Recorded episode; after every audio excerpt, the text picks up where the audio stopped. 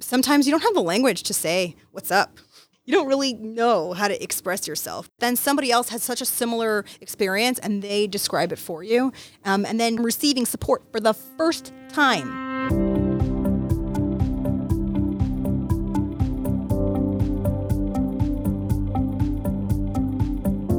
Welcome back to another episode of The Current Podcast. I am here, as always, with Aryeh Grossman. Hello, Aryeh. Hello, Alex. This is another very exciting episode of The Koren Podcast. We were joined by Shira Lankin Sheps, who is the founder of The Layers Project and author of Layers: Personal Narratives of Struggle, Resilience, and Growth from Jewish Women, which was published this time last year. But what makes it extra exciting is that we recorded this episode in front of a live audience. That's right. So for this new season, we wanted to mix it up a little bit, and we were honoured and privileged and excited to go to Michlelet Mevaseret Yerushalayim, MMY, to record this episode in front of an audience of the amazing students there at MMY. We recorded back in November of 2021, just as Israel was easing its lockdown restrictions, and we planned to publish this episode a little bit earlier, but life happens and things change, which is very appropriate for this episode. We spoke to Shira about, challenges that people face in their life, the importance of sharing your stories, sharing your challenges, how, small decisions that she made in her life and big decisions she made in her life have had a huge impact on the world at large. We also talked about dealing with those struggles personally and as a community. We also spoke about the representation of women in Jewish communities, and the vast differences in emotional maturity and emotional openness, I suppose, between men and women in the community, and how Layers might be addressing that. And our wonderful audience members from MMY ask some fantastic questions at the end, which are all recorded for you here. And so without further ado, here is Shira Lankin Sheps on The Current Podcast, live in front of the students of MMY. Shalom from Jerusalem and welcome back to the Koren Podcast. We're kicking off our third season with a very exciting live recorded episode. We are incredibly grateful to be hosted by the wonderful people at Michlelet Mevaseret Yerushalayim, MMY. There's actually people here. There are really people here. It's very exciting. We're in a room with other people in a post-pandemic world. And we're also here with our guest, Shira Lankin Sheps, who is the founder of the Layers Project and author of Layers, a book that was published about 6-7 months ago. And we look forward to our conversation this evening. Thank you for having me. So Shira, thank you so much for joining us. Let's give it a round of applause for Shira. Okay, just to start off, can you tell us a bit about what was your kind of experience, your journey, what led you to create Layers? The first thing that I want to say is actually tonight is a big anniversary. I saw Facebook told me before I got here that we actually announced the book last year tonight. Oh, wow. So that's pretty cool. So I'm really glad that we're, and I feel like the three of us had 1,000 conversations preceding that day. And so it's nice to be here with the two of you and all of you here at Michlelet Mevaseret Yerushalayim. to celebrate this anniversary for us. It was such a big moment for me, and I guess I'll tell you why. Basically, this book came to be because of the Layers Project, and I'll give you a little bit about the Layers Project. The Layers Project is an online magazine for Jewish women talking about what I call the triumphs and challenges of being a Jewish woman, what it's like to live, and we deal with stigmatized and taboo topics, and we do so online and text and interviews and essays and photographs and all sorts of different media. The truth is that the Layers Project started because I needed it the most, and when I was in my early 20s, fresh graduate from Stern College for Women in New York, I was newlywed and I had 2 little kids, and I came down with chronic illness. And it was kind of unexplained. We didn't really know what was going on, but it was really debilitating. And I was actually on bed rest, not pregnant, like regular on bed rest, just as a sick person for a really long time. And it was really difficult for me because I was struggling with all these feelings of shame. I wanted to be so many things. I wanted to be, you know, the best professional I could be. I just graduated from social work school, and I wanted to work in the fields, and I wanted to be the best mom and the best wife and the best balabusta. I was the kind of woman that if you came to my house for Shabbos, you'd be like, oh, Shira, what could I bring? And I'd be like, nothing, just bring yourself. And I'd make it all from scratch. But the thing is, there's this like myth of being a superwoman, and that doesn't exist. And so I kind of looked around my community, and I was like, well, why is it that everybody kind of has their life together and I don't? Why am I the only one who seems kind of imperfect and flawed and a little broken? And I was so angry, and I was so ashamed. I didn't talk about being sick. I thought that it was something that I had to hide. It was a secret, and I really swept it under the rug. And by the time I was ready to start talking about it, it kind of felt like the shame of illness was killing me faster than the illness itself. And so I started writing all these very sad, dark, edgy pieces, and I would submit them to these Jewish magazines anonymously because I didn't want anybody to know. I didn't want anybody to know that it was me. And they said to me, hey, listen, we love your writing, but the problem is that you kind of have to stand up and put your name on it if you want to be an advocate for the cause. If you want people to take you seriously, you kind of have to let them know who you are. And so by the time I was ready to do that, I was like, okay, I'm going to do this on my own terms. And I started a blog called Emunat Chabaleilot, which I'm sure you all know means having faith in the night, you know, being able to access that sense of faith in those really dark moments of your life.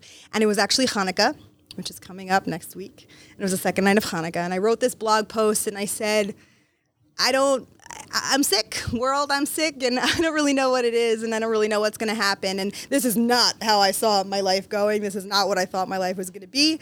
But this is what's happening, and I kind of have to roll with the punches. And actually, I'm changing, and I'm learning a lot about myself. I'm becoming gentler. I'm becoming a better listener. I'm becoming more empathic. And I don't know where this is supposed to go, but I'm going to have faith in the darkness anyway. And I remember I hit post, and my heart was like pounding a million miles a minute. Now, back in the day, you all were small, but back in the day, people didn't talk about dark stuff online. People were posting what we call like the highlight reels, like the highly filtered best moments. Like you got all your kids in a perfect row, smiling and looking beautiful, but 2 seconds earlier they were killing each other. You know what I'm talking about? That's what Facebook and Instagram was back then. Now you guys probably don't even use those social media platforms, but we old folk, we use those platforms. And back then, everything was perfect. And so for me, it was a big deal. And so I was really nervous, and then I hit post. And all of a sudden I got this like flood of support of people being like, I had no idea that was going on. I'm so sorry to hear that. What can I do to support you? Or saying, you know, actually something similar is going on with me. Or I am experiencing X, Y, and Z that's totally different, but I'm also experiencing a secret kind of pain, and I don't really have anywhere to talk about it. I feel so alone. I don't see anyone else in my community who's experiencing this. And so when I started to recover, I decided that I wasn't going to forget this kind of dynamic that was very healing for me. And I became this address. People would come up to me in the street or like at the supermarket or picking up my kids from school. And they'd be like, I just want to let you know, because I feel like you would understand, but I'm struggling with an eating disorder, or I was just diagnosed with cancer, or I think I'm about to get a divorce. And I realized that there was just this whole world, this whole community of people, that nobody was perfect, that everybody was going through something really, really difficult. And there was no space to talk about it. There was no space for people to feel validated or to feel understood. And so when I started to get a little bit better, I kind of dragged myself out of bed, and I decided to take photographs. And I was photographing all these people and places and moments because I felt like I just wanted to capture life again. But it didn't feel like enough. I didn't feel like I was there yet. And so one day I posted on Facebook, and I was like, you know, I have this idea of this photo project that I want to do where I interview Jewish women about the challenges and triumphs of their lives. I want to talk about stigmatized and taboo topics, and I want to photograph them. Would anybody want to do this with me? And within the first hour, 20 women reached out to me in the first hour. And I was like, well, wait a second. There's something here. And that's how the Layers Project was born. And it started as a photo-based blog where I interviewed Jewish women, and I did these things called profiles where I would tell stories in parts, almost like Humans of New York. And it kind of just blew up because we were talking about the experiences of singlehood and infertility and body image and eating disorders and mental health, all these things that at the time, this was 5 years ago, people were not talking about online. And it was just a blog, but then we got so many submissions from people who wanted to tell their stories that we actually turned it into a full-on magazine. And about 3.5 years ago, when I made Aliyah on a Tuesday, and on Sunday I got a call, someone pitching me the idea of writing a book, and within the month, I had a contract with Koren in my hands, and my first year of Aliyah, I spent writing this book. And so it's an outgrowth of the project, it's an outgrowth of this need, this tremendous need for women to express themselves, to connect with each other, to share, for us to learn from each other and educate each other truly about all these various different experiences that we really need to know about to understand the people in our lives, our mothers, our sisters, our friends, our cousins, our neighbors. But if we don't experience it ourselves, it becomes a little bit more difficult. And also, we have a space now to feel validated, to read a story that resonates with something that we've experienced and say, wow, I'm not alone. And that is incredibly healing. And so that is kind of the birth and the journey of how we got here today. So I wonder, it started with your need, I would say, to share what it, I think probably is still considered to be a fairly taboo topic. People don't want to share struggles, whether they're physical health, mental health, body image, whatever it is. People don't feel like they want to share those things. But you stepped up and you started doing that. And you said initially it was anonymous, but there was tremendous value in putting your name on it, putting your face on it. How much did the lack of representation of women in general in the media, in social media, in the frum world, how much did that impact on your decision to, I mean, every single profile begins with a close-up photograph of the woman's face. Yeah. I mean, is that connected to just a general lack of representation and then going straight, from 0 to 60 and talking about the difficult, not even the difficult topics, the topics that a few years ago were not spoken about at all? Immensely. They were immensely connected. Basically, I realized at some point in 2015, 2014, I think people really started talking about this issue of women's images being removed from Orthodox media spaces. And I was watching it happen as I was sick. And I was learning a lot about it, and I was reading all these posts, and there were activists who were here in Israel on the ground and people who were working in New York to try to combat this issue. I used to get certain magazines, certain Haredi magazines, because at the time, and still it's very difficult, but they do exist a little bit. There were no what we call culturally competent, modern Orthodox magazines. And so I would turn to a Haredi newspaper so I could get something to read on Shabbos. I'm a big reader. I'm an avid reader. And I literally had my Glot store where I would go and buy food in Bergen County, would special order certain magazines for me because I wanted something to read on Shabbat. And then I would flip through. And then I realized, hey, we have a really big problem here. Where are all the women? Where are they? And what really hit me hard was I had probably a 3 or 4 year old girl at the time. And she would look at these magazines and she'd be like, Ima, why there's no girls here? And it was true. And I had to be okay, well, this is not acceptable. And when I started to learn a little bit about what's really going on and what it was about, this kind of new idea of removing women's images. It's really about money, but that's a different story. Money and business, that's a different story. It's not about halacha. But I realized this was a serious issue. And as a photographer and a social worker and a writer, I just had a lot to say. And so stepping into the role of activism in order to fix this, you can yell all you want. I made a choice to just role model something different. I was yelling from the rooftops and no one was going to listen to me. But if you just do better, do different, just make something. Every single one of you out here, you have the capacity and the power to go home and to make something. Change your community. And that is, when we feel empowered to do that, when we have role models who step up and make choices like that, it's incredibly empowering. And so I just said, okay, well, if they're going to remove women from media spaces, I'm going to create an Orthodox media space, but I'm going to do the opposite. And I'm going to plaster the photographs of tznius, beautiful souls, all over the internet. You want to play? You want to take them out? I'll just do the opposite. And so, listen, I think that Instagram and Facebook has an amazing, amazing, amazing presence, really, really strong presence of from women right now. Like women who are influencers and women who are cooks and teachers and chefs and rebbitzins and all sorts of different kinds of media. And it's phenomenal. It's phenomenal. We're literally experiencing a renaissance of the power of the Jewish woman in terms of being able to influence and communicate in a really, really different way that I think that we've ever had before. It's unbelievable. But the problem is that the internet is ephemeral. It comes and it goes. Even newspapers or magazines, they come and they go. One day you have them, one day it's in your trash can. But a book is very different. A book lasts longer. It sits on your bookshelf. It sits on your coffee table.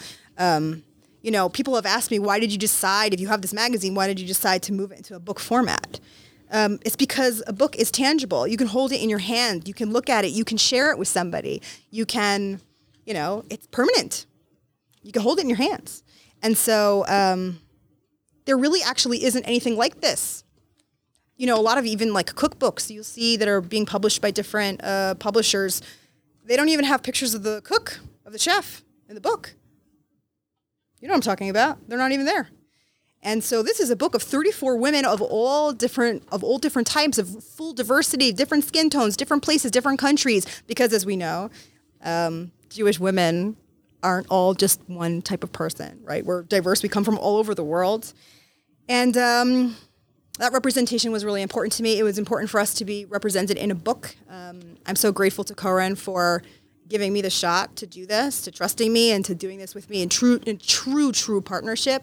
I felt like the people at Koren literally pitched this book as hard as I did to each other. And it was really a tremendous, you guys know, it was a huge team effort. The Koren team was involved every step of the way in the decisions that we made and the diversity and how we put this beautiful thing together.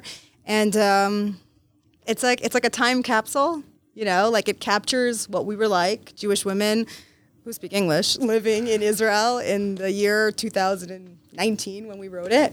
And it was a huge influence on the decision to do all of this. So I want to dig a bit deeper into the stories in the book. Mm. You mentioned before how kind of your initial stories came about through that first post. But from then on, both for the Layers Project, for the magazine, and then for the book. What's your process? How did you find these stories? How did you find the women? And what was that process like? Yeah, so it really, it depends. Initially, what I used to do, when we first started, people were just like popping out of the woodworks. Like, I would get like, I don't even know how many messages a day once we first started being like, I really want to do this. I really want to do this. And then sometimes people would be like, I want to do this, but I don't know if I have a story to tell. And there was a whole intake process. Because I'm still a clinical social worker, and there's a tremendous clinical aspect to these books, and that's really, really important to me. And not everybody is ready to tell a story when they, you know, first reach out, because you really have to have processed the experience. You don't have to be through it, but you have to, you know, really be whole about it so that you can share it and be able to be whole yourself, so you can be healing for others when you read it. But yeah, I think that sometimes I would just ask, I would say, I want to talk about infertility today. And then I would get 30 messages in the next hour. You know, I want to talk about X, Y, and Z. I'm looking for someone from this place. I'm looking for this type of story. And usually they would just kind of come because of the network that we built. But what was really difficult was when I moved to Israel. I had been in Israel about 3 weeks before I started writing this book. And, you know, when you make Aliyah, you kind of leave your whole network behind. Like everybody that you know from like your whole life that you've built up over the years, you kind of leave behind. I mean, there's some people here, but it's not the same. Yeah. And so I really leaned very heavily on the people that I had met through Layers and the people that I had met as I was going on. You know, I would reach out to one person who I was working with, and they would say, actually, I know 2 or 3 other more people. And so sometimes it happened like that. Okay. And let's talk about some of your, I don't know, obviously there are no favorites. Let's talk about like most like moving stories that you've had, like the kind of the ones that really stood out to you. In this book. Yeah. There are so many. It is difficult to get through this book without crying. At least, I don't know. I'm not going to put a number on it. A story that I thought was really, really, really incredibly powerful is actually the last story, Adina's story. Shol, you ladies. This is Adina. She lives in Efrat. Some of you actually may know her. A lot of people know her. She's amazing. She tells her story about losing her mom to terrorism during the First Intifada here in Israel, and she was living in New York. And she tells a story about her mother's Aliyah process during the Intifada and how her mother was just full of incredible faith, and how on Shavuot one year, her mother, after Chag was over, it was Isru Chag, and she was driving to the Kotel, and she was shot on the road from Efrat to Yerushalayim, going to the Kotel, and kind of everything that transpired after that, the incredible resilience of the family, what the Shiva process was like, what the funeral was like, how these people who came from America and they didn't know anybody were just so incredibly embraced by strangers, and how it inspired literally an entire generation of their family to make Aliyah. One of the most intense lines for me is she said, "They took away a Sarah and we gave them back Sarahs." There are like multiple children in their family that are named for this woman who live here in Israel. It's just a really powerful, evocative, unbelievable story of love. Love for this place, love for her mother, love for her family. So that's definitely up there. What else can I tell you? There's Lisa. Lisa's story is also an incredibly powerful story. Lisa is this, here I'll show you. This is Lisa. She's this incredible woman. She lives here in Armon HaNatziv, and her chapter's called "Life is Too Short for Regrets."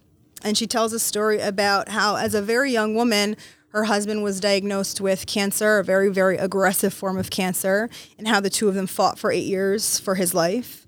And she talks about their two young sons and losing him, and the funeral, and how she was able to rebuild her life, and how she got remarried to a remarkable man, and they have this remarkable blended family. And it's the kind of story where you're like ugly crying and then you're laughing through your tears, because she's so funny and she's so witty and just so irreverent, and she has just so much optimism. I mean, you got to meet her in person. She's just full of joy.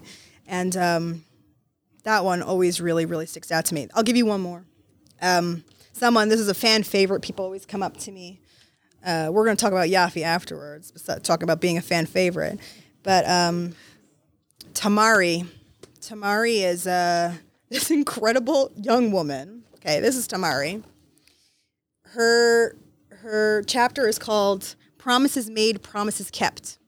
And it's about the promise that she made. She's the eldest of, eight kids, something like that. And yeah, 8 kids? Okay, cool. And someone here knows my book better than I do. That's awesome. And her youngest brother was born with Down syndrome.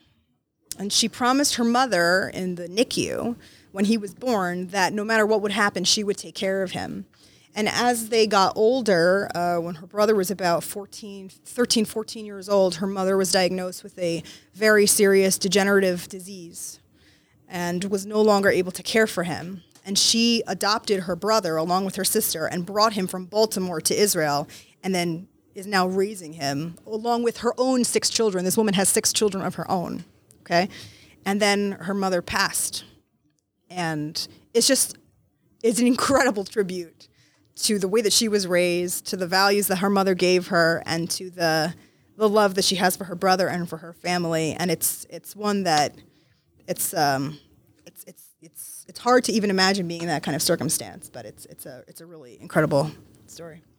I mean, the stories are, as you say, each one.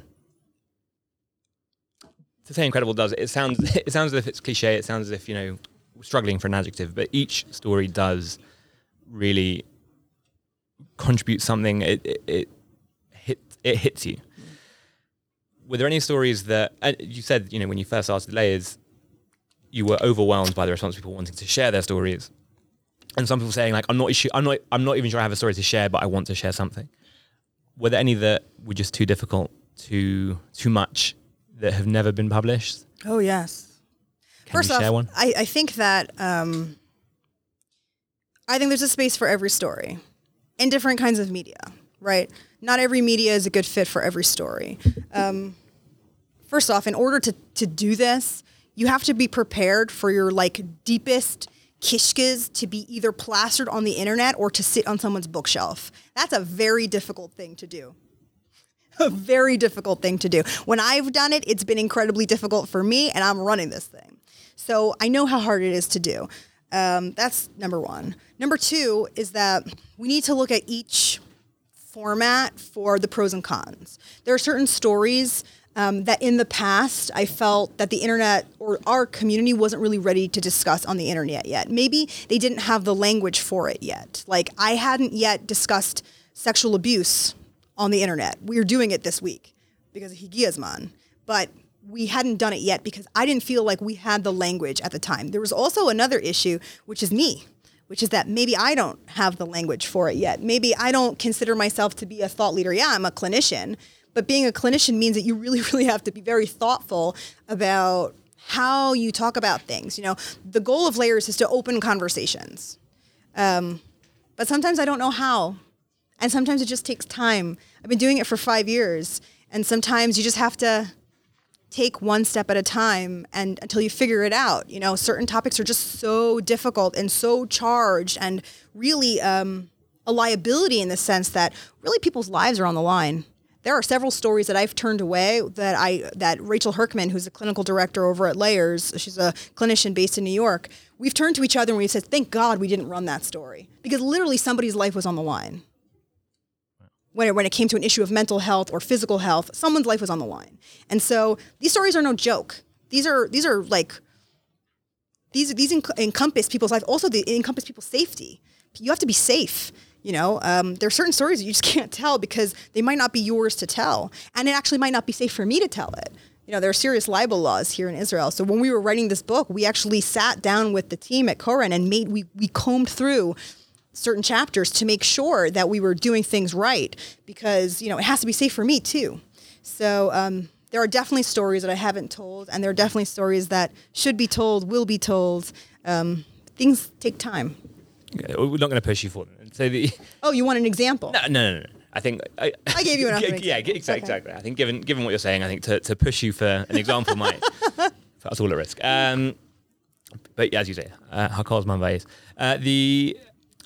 You and I spoke last week, and one of the unexpected outcomes of Layers has been, I'll let you you'll say it, as always, you'll say it better than I would, but some of the unexpected outcomes of Layers have really been eye-opening. Yeah. Such as? Well, the one that we discussed last week that was very eye-opening was the very clear and obvious pointed need for men's stories in this format, which was not something that I was looking for, not looking to do, not anticipating, not thinking about. We hear men's stories all the time. That's kind of the point. That's why we have a book of only women's stories. But what happened was that we kind of discovered that men need an outlet like this. So we hear men's stories, but we don't necessarily hear men's vulnerable stories. So you hear all sorts of things, but you don't necessarily hear about male infertility or men grieving infant loss or men's mental health, depression, suicidal ideation, addiction. We don't hear those stories. And, more often than not, I get people send me photographs of men purchasing the book, reading the book, schlepping it in their tefillin bag or tallis bag on the way to Minyan, sitting in a yeshiva at someone's makom, at their shtender, meaning that there's a need that I don't know that we anticipated. And I definitely think that it's something to consider. I definitely think there are different formats that could be appropriate for it. But it's definitely an interesting outcome. Right, I think we talked about how there's an unintended consequence, perhaps, is a gulf between the emotional maturity of Jewish women versus the emotional maturity of Jewish men. And you joke and whatever that men just aren't as emotionally mature anyway. In general, I'm certainly not necessarily. And we won't talk about Aryeh.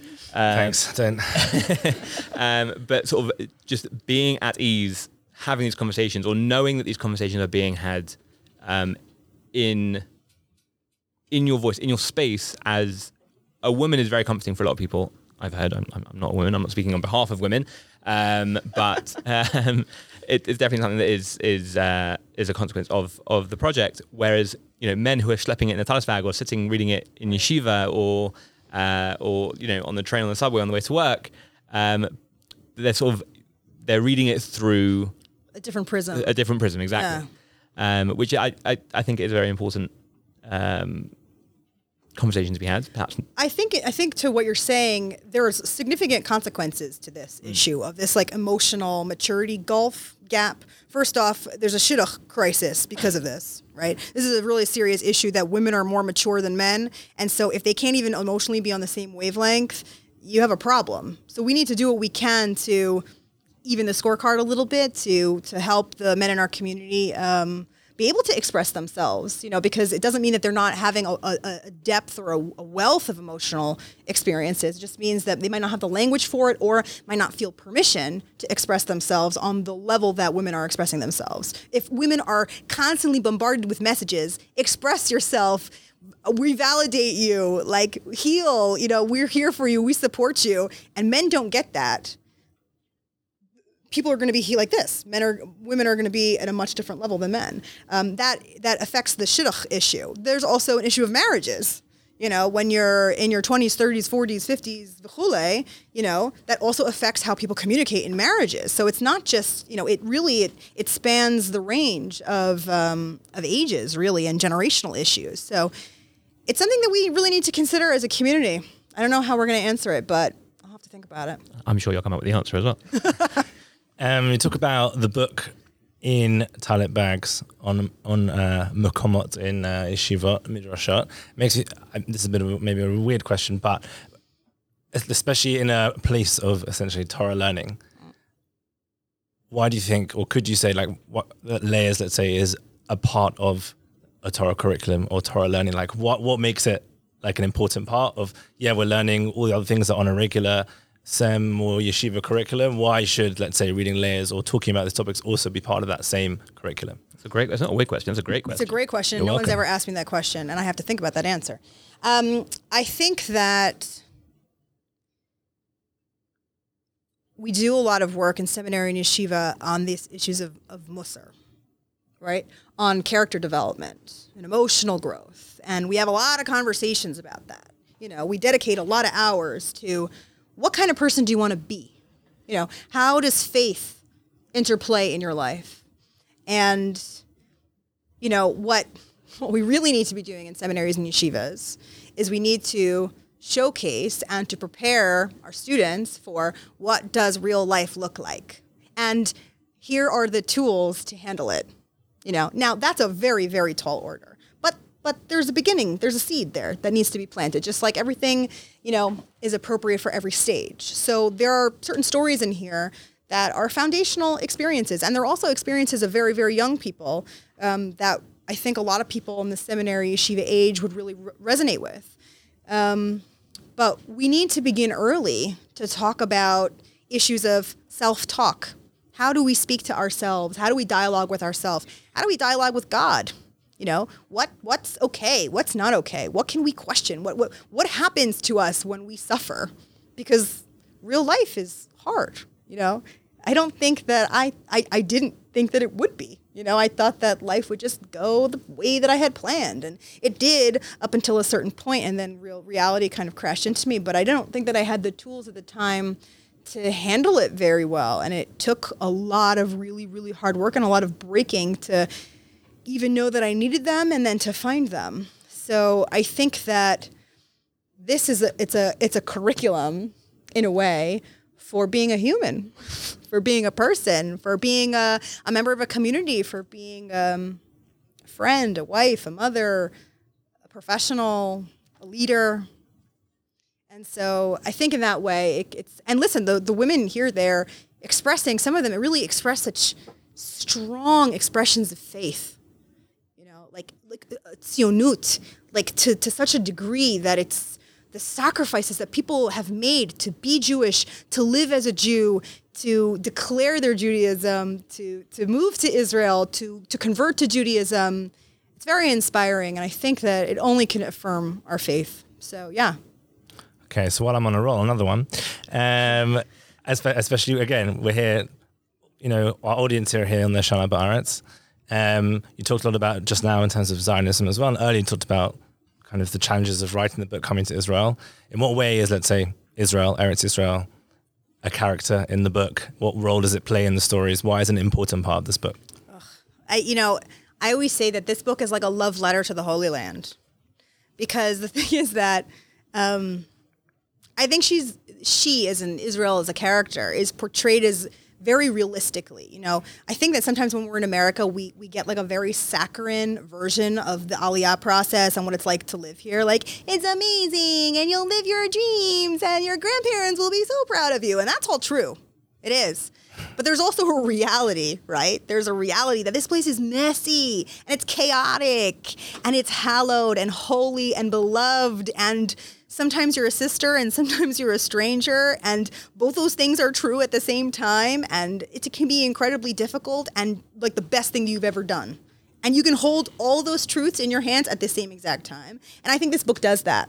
I think it really, it's the backdrop for so many stories. It's the solution to so many stories. It's the cause of stress in a lot of the stories. And ultimately, I think every woman ends up still so grateful to be here. And in order to, I think, make a successful Aliyah or to live here successfully in any capacity, you have to be able to deal with that reality, because the minute things get a little bit complicated, the saccharine goes out the window, and you still have to be able to hold on. You still have to be able to want to be here, because if you don't want to be here, it becomes very difficult to be here.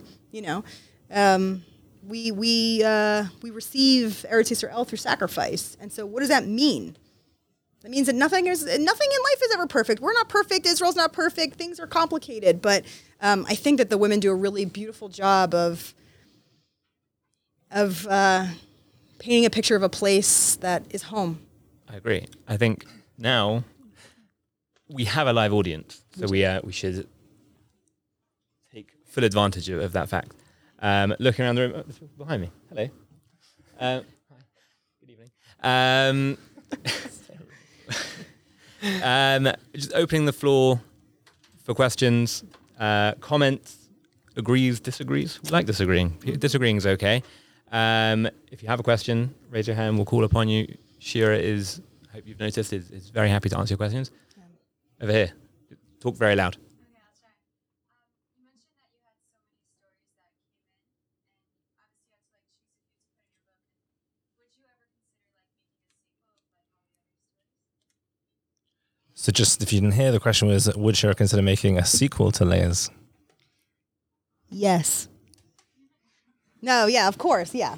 That, you know, when we first started talking about it in the office at Koren, I think we sat down with Matthew Miller, and he said something along the lines of, wait a second, so we were explaining, you know, all these stories, he's like, so this is endless, right? Like, there's just unlimited stories to tell. And we said, yeah, that's the point, is that there's just such a wealth of experiences from women that, yeah, there are endless stories to tell. So God willing, one day, and it might be soon, when I have the emotional wherewithal to dip back in to other people's lives in such an intense way, I'm sure there will be another one, God willing. There was another question. Yeah. You mentioned that you were happy that you didn't publish some stories because some people's lives were on the line. So where's your place when you find, like, when you hear a story that there's like a danger involved currently? Like, where's your place in like telling someone to go seek help? Well, I think that as a clinician, I'm a mandated reporter. What that means is that it's my job to make sure that I tell them to get help.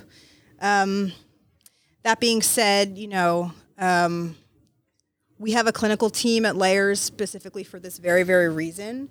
I was doing it by myself for a long time, for about a year and a half. And I remember there was just this one story that fell into my lap. And I just was like, I don't know what to do with this. I'm only one person, you know? And that's when I realized that I needed to bring on a team. And I don't make any decisions in a vacuum. And I consult with Rachel Herkman, who is the clinical director at Layers, as I mentioned before, every day. We've literally been talking every single day for about 4.5 years now. I think November it's going to be 4 years since the magazine launched, 5 years since the project total.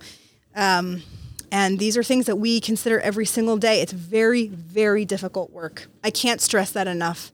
I've lost many, many nights of sleep worrying about the women that I work with, making sure that they're okay. I never, ever, ever, ever would publish anything that would endanger somebody, their life, their relationships. And not everybody would do that. You know, sometimes you get a story that just, that's a good story. I'm going to get a lot of likes for that. I'm going to cause a little chaos, and I'm going to get a lot of attention on the internet. That's not the goal of the Layers Project. The goal of the Layers Project is healing. And if for some reason the story, sharing it, wouldn't be healing, I don't run it.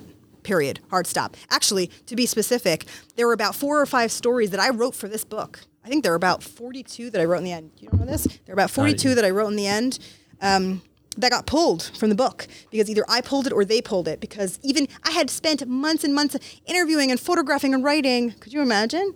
That I just pulled because it wasn't safe for them. And honestly, thank God that I did. Thank God that I did, because their life circumstances changed drastically, and it would have been really, really bad for them to have told that story at that time. So it's a constant, it's incredibly stressful. It's a constant awareness and thought process that goes into it. I did want to sort of pick up on something you said just now as well, that, I mean, you said at the beginning that, you know, the internet used to be and still definitely is, you know, you go onto whatever platform it is, and it's a snapshot of like perfection. Yeah. At that moment, and there's like there's a meme going around now, sort of like the photograph that you post, and then what's behind the camera, and it's just like mess. Yeah. It's like dirty dishes and whatever. It's just mess. And like people are more aware now of how like social media is not real. But you said how like these stories aren't being posted for likes. They're not being posted for, you know, for shares whenever, or sorry, they are being posted for shares. They're not being posted for likes, but these stories are being shared. These are conversations that are starting. There are real people who have either been helped by you and by Layers, or who are providing the inspiration for other people to go and get help. I mean, it's probably not possible to count the number of people who have read a post or read the book or read the magazine and then said, well, do you know what? I need to go and talk to someone now. I've been experiencing that. I need to go and... You know, I recently heard a story. Now, this has been some of my favorite feedback since we started. People who've been able to receive support, not just clinical help, but support from their family and friends for the first time because of stories that have been shared by other people. Sometimes you don't have the language to say, what's up? You know, you don't really know how to express yourself, or you can't find the words to accurately describe a situation, but then somebody else has such a similar experience and they describe it for you. And then I've had people reach out to me and say, I lost babies 30 years ago, and I've been mourning them ever since, and I never had the language to describe what happened to me, and I shared so-and-so's post, and I finally, for the first time, feel permission to mourn my babies. I've been experiencing infertility for 10 years, and my husband never really could understand what I was going through, and I shared his essay, and I'm receiving support for the first time.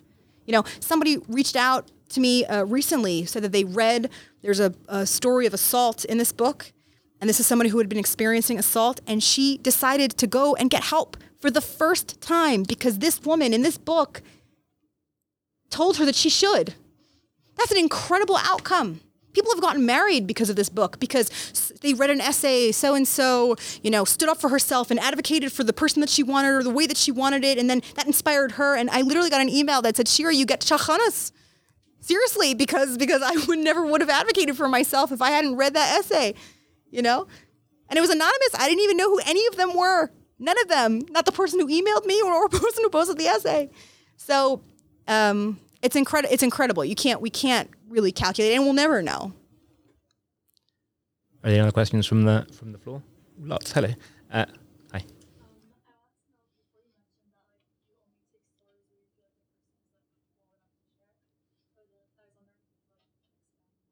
Yeah.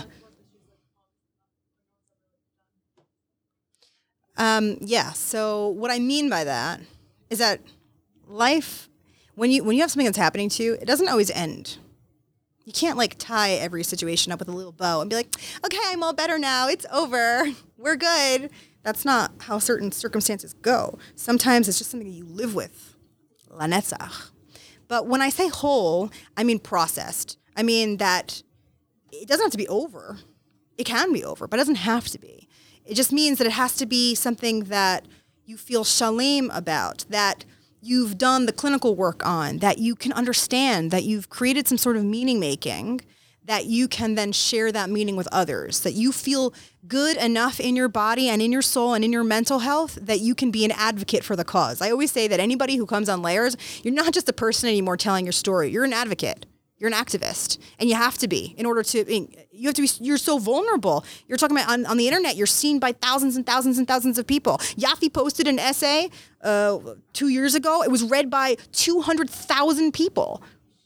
You have to be really prepared to put your name and your face to an issue. And so I tremendously care about the health and the mental health of the people that I work with. That's the whole point. If I don't care about that, listen, I'd have millions and millions and millions of followers by now if I didn't care. If I would just take advantage of this person and this person. But for me, it's really about, is this going to help you or hurt you? Is this going to put you on a path where you want to be? And for a lot of the women that have done this with me, they have genuinely become activists for their cause. They have continued writing and they've continued speaking. It's unbelievable. It's unbelievable. And so that's a very careful process, you know, and it really requires a connection. I really have to sit with somebody and we have to understand each other because it's a journey. And like, you know, like all these women, they thought they were going to sit down and tell me a story and move on. But like, they've become my friends for life now. Like, you're stuck with me. You do this with me once. Like, you're stuck with me, you know? And like, I care about every aspect of your life. Anything that happens in their families, they call me up and they tell me what's going on because I know everything, you know? Like, it's a real bond. And so I really care about the people. And so that's what I mean when I say whole. I mean, we should also probably say out loud as well that when you say that if you want to share these things, you need to be prepared for thousands of people to read it and whatever. That's talking about if you're sharing with layers. If you're affected by something you need to share. If you're affected by something, you don't need to feel that sense of like ownership over the cause if you need to go and speak to a clinician. Oh, no. Right. Making sure that's clear to everyone. This is for layers. This is for layers. Real life is very different. This is if you decide that you want to tell your story in front of thousands of people, those are the rules. This is not for real life. Thank you for clarifying. Very helpful. A couple more questions. There's one over here, then one over here.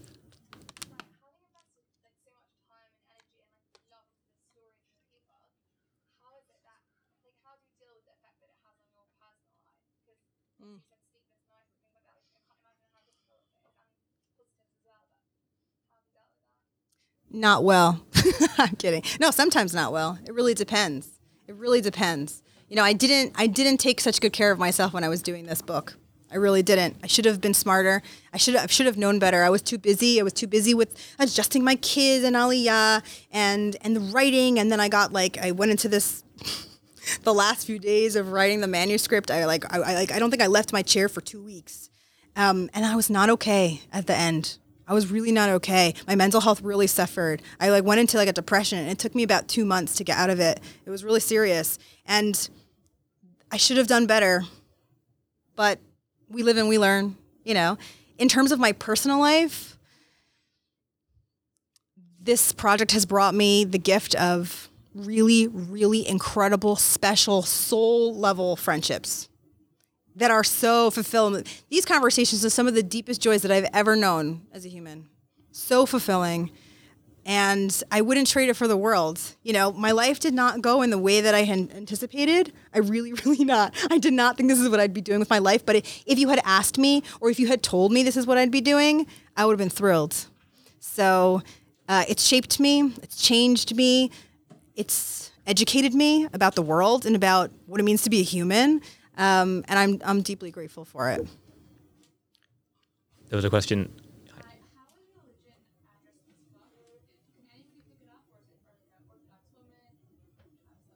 So in general, Layers is what we call non-denominational. It's a non-denominational space written by Orthodox women. Not all the women in this book are Orthodox. Anybody can pick it up. Anybody can take meaning from it. It's not a particular hashkafa. It's not pushing hashkafa or religion. It's just women as they experience the world from their own thoughts. So it's very accessible. And the goal is for the magazine to stay that way too. And yeah, that's important to me, for sure. Okay, one final question from us before we wrap up. Now, the three of us have all, maybe a long time ago, been in the seats where our audience today are sitting, well, not literally the seats we're sitting, in our respective institutions in yeshiva and midrasha a while ago. If you could give advice, let's say, to your 18-year-old self today, what would you say? Not everything is going to go the way you want it to. And it's going to be messy and chaotic. And it's going to be better than you ever could have imagined. And you will make more of your life than you ever could have thought. And just be patient with the process. You don't always have to know why something is happening as it's happening. You just have to develop the tools to be okay as you can, as it's going on, because life always throws us curveballs. And be grateful for blessings, because they will come, and they will come in spades, and you will have many. And as you will have many challenges, you will have equal amounts of blessings or more. And so treasure them, and treasure your relationships, and be nice to everybody. I think that's always a good note to end on then. So thank you to Shira Lankin Sheps for giving us her time and for producing Layers. Literally changing the world, literally saving lives, literally helping people every single day. So thank you so much for joining us this evening and for sharing all of that. And thank you, of course, to MMY. How are we yield? For hosting us this evening. It's been a wonderful way to kick off our third season, a wonderful way to start our in-person interviews. Hopefully what will be a long string of live recordings as well. And so that's all. Thank you so much. And don't forget, before you leave the room, to take your phone out and go to your podcast app and subscribe to the Koren Podcast. It can be found on all podcast apps. And looking forward to having you join us as one of our subscribers. Thank you so much. And buy the Layers book. Yeah, do that too. Well, that's it for this incredible episode of the Koren Podcast. Thank you again to Shira Lankin Sheps for being our guest this week on the podcast, and to MMY, Michlelet Mevaseret Yerushalayim, for being amazing hosts for us for this episode. It was really incredible to sit down with Shira and to talk about the book and the other really important ideas and topics that are brought up and highlighted in the book, and just gave definitely for me a new way of looking at it and understanding it. And obviously, I think definitely a reminder that this book is very much, though it is about Jewish women, it is not just for Jewish women, but there's a huge amount that Jewish men, such as myself and Alex, can gain from Layers, from the book, and also from all the work of the Layers Project. Yes. And if you haven't already done so, you can buy your copy of Layers from korenpub.com, and you can save 10% on Layers by Shira Lankin Sheps or any other title using code podcast at checkout. If you want to be in touch with us about anything from this episode or any other reason, you can reach us via email, podcast@korenpub.com, or social media at Koren Publishers. We are hoping to do a few more live episodes. If you'd like to host a live episode in your community, your school, wherever, we would be happy to discuss it with you. So please do be in touch. If the Jewish community in the Bahamas happen to be listening, we'd also be happy to come there. Let's talk about it. Oh yeah, we're not fussy. What about Hawaii, Fiji? The Seychelles. Oh, that would be nice. The Maldives. Right. So that's all. That's it for this week.